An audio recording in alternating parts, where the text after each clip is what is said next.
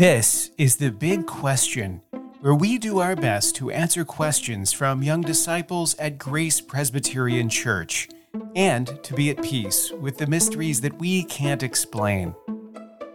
I'm Pastor Mark, your host, and in this episode, we have questions from Winnie, Sam M., Caleb S., Joanna, and Caleb J. First, we'll answer a few serious questions, then we'll look at this episode's big question, and as always, before we wrap up, we'll look at a few fun questions. Let's get started. First, we have serious questions from Winnie and from Sam M. This is Winnie's first time asking a question for the big question. Congratulations, Winnie, on such a good one. Winnie's question is Where does God sleep? Well, when we usually think about God and where God is located, we often talk about God being in heaven. Therefore, you would probably expect that when God sleeps, he sleeps somewhere in heaven. But in fact, God doesn't sleep. In Psalm 121, verse 4, it says that he who keeps Israel will neither slumber nor sleep that God never sleeps. He never closes his eyes and rests because God doesn't have a body. As Jesus told the woman at the well, God is spirit. In other words, he doesn't have flesh the way that we do. He doesn't get tired the way that we do. He doesn't need to sleep the way that human beings sleep. So the answer to the question, where does God sleep, is nowhere. But before we wrap up, we have to note one little variation here because, of course, Jesus is the God man. He is fully divine and fully human. And in the Bible, we see Jesus asleep and or resting a number of times. In fact, even now, because Jesus remains fully divine and fully human, Jesus is said currently to be seated at the right hand of the Father. So he's physically sitting down. So God, the Father, does not sleep, but Jesus, the Son, does have a physical human body.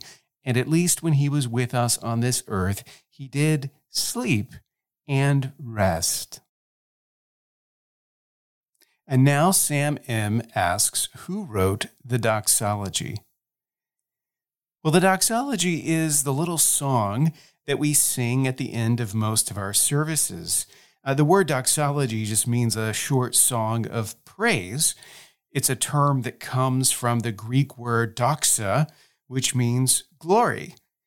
In fact, when we say in English, glory be to the Father, in Greek, those words would be doxa patri, so the Gloria Patri, which we say after our assurance of pardon, is in fact a doxology.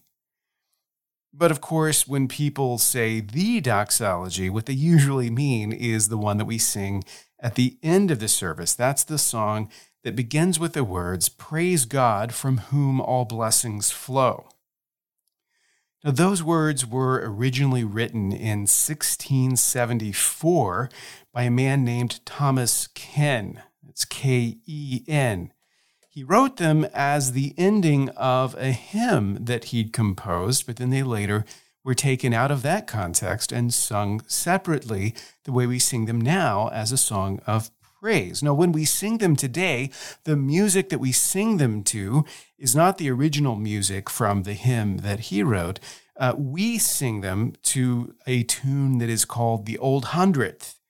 And that's a tune that was written all the way back in 1551 by the composer Louis Bourgeois for the Genevan Psalter which was the songbook of Calvin's Geneva. So it was originally music written to sing one of the Psalms to. In fact, you can sing several Psalms to it. But usually, when we hear this music, we think of the doxology.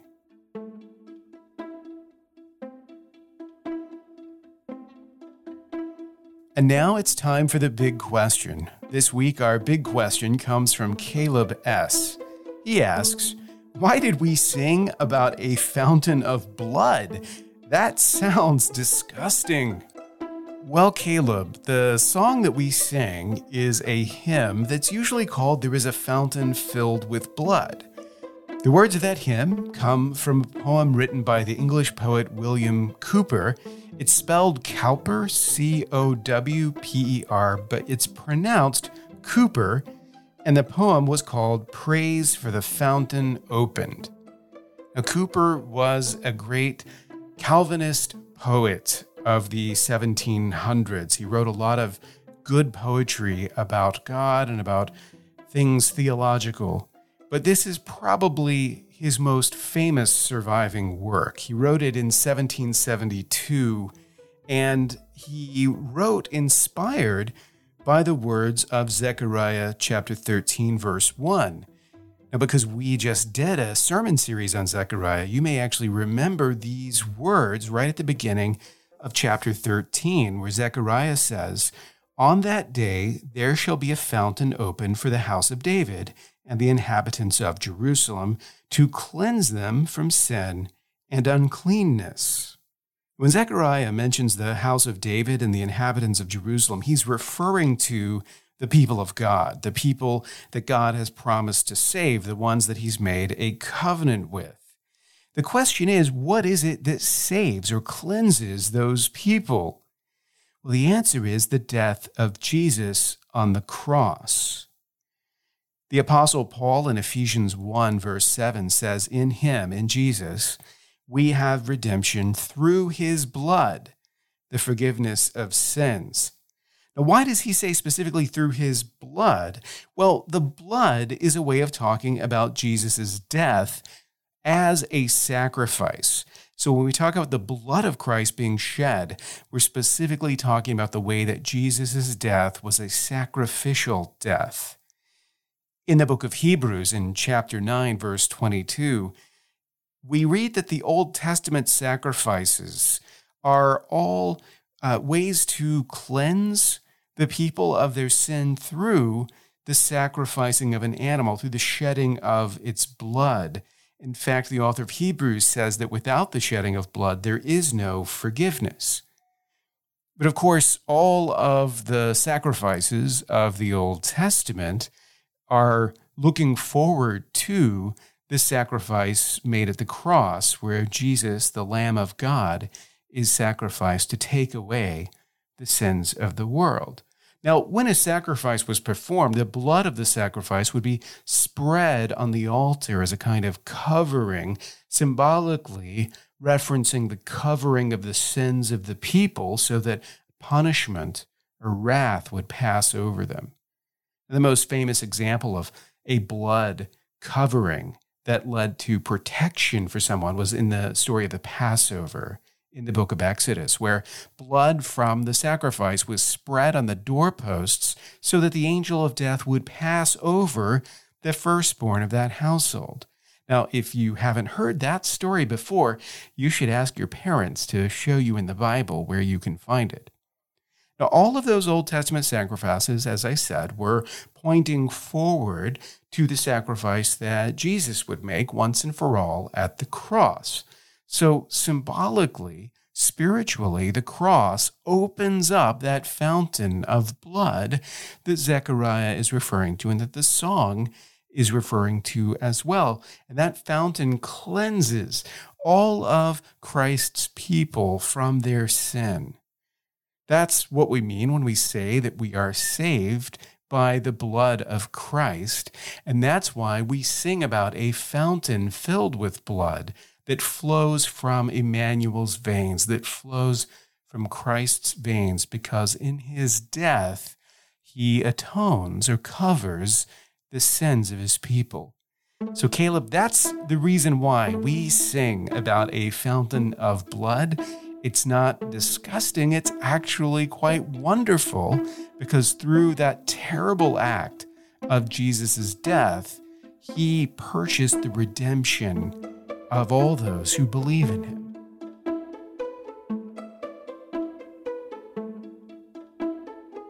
And now it's time for a couple of fun questions. Our first fun question comes from Joanna. She wants to know what do the pictures on the front of the bulletin mean? Well, since we began our sermon series on Matthew's Gospel, the artwork on the front cover of the Order of Worship represents four symbols of the Gospel writers Matthew, Mark, Luke, and John. Each one of the four is, is winged. Matthew is represented by an angel, Mark is represented by a lion, Luke is represented by an ox, and John is represented by an eagle. Now, these four symbols are taken from the four living creatures mentioned in Ezekiel 1 and in Revelation chapter 4. And here's an interesting little aside.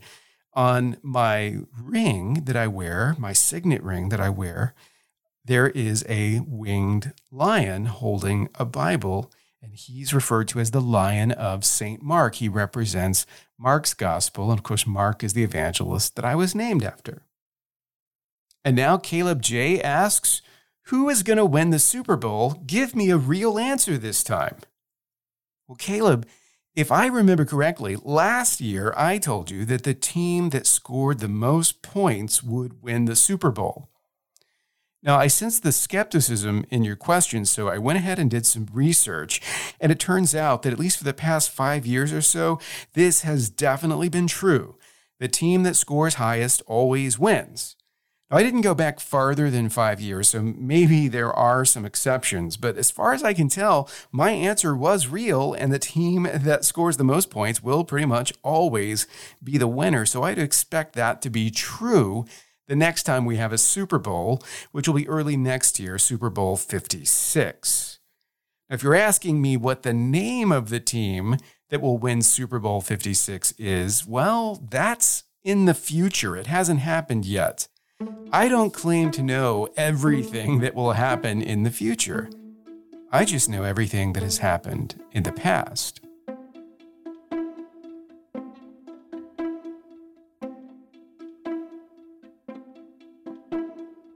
Well, that's all for now. Thanks for listening to The Big Question.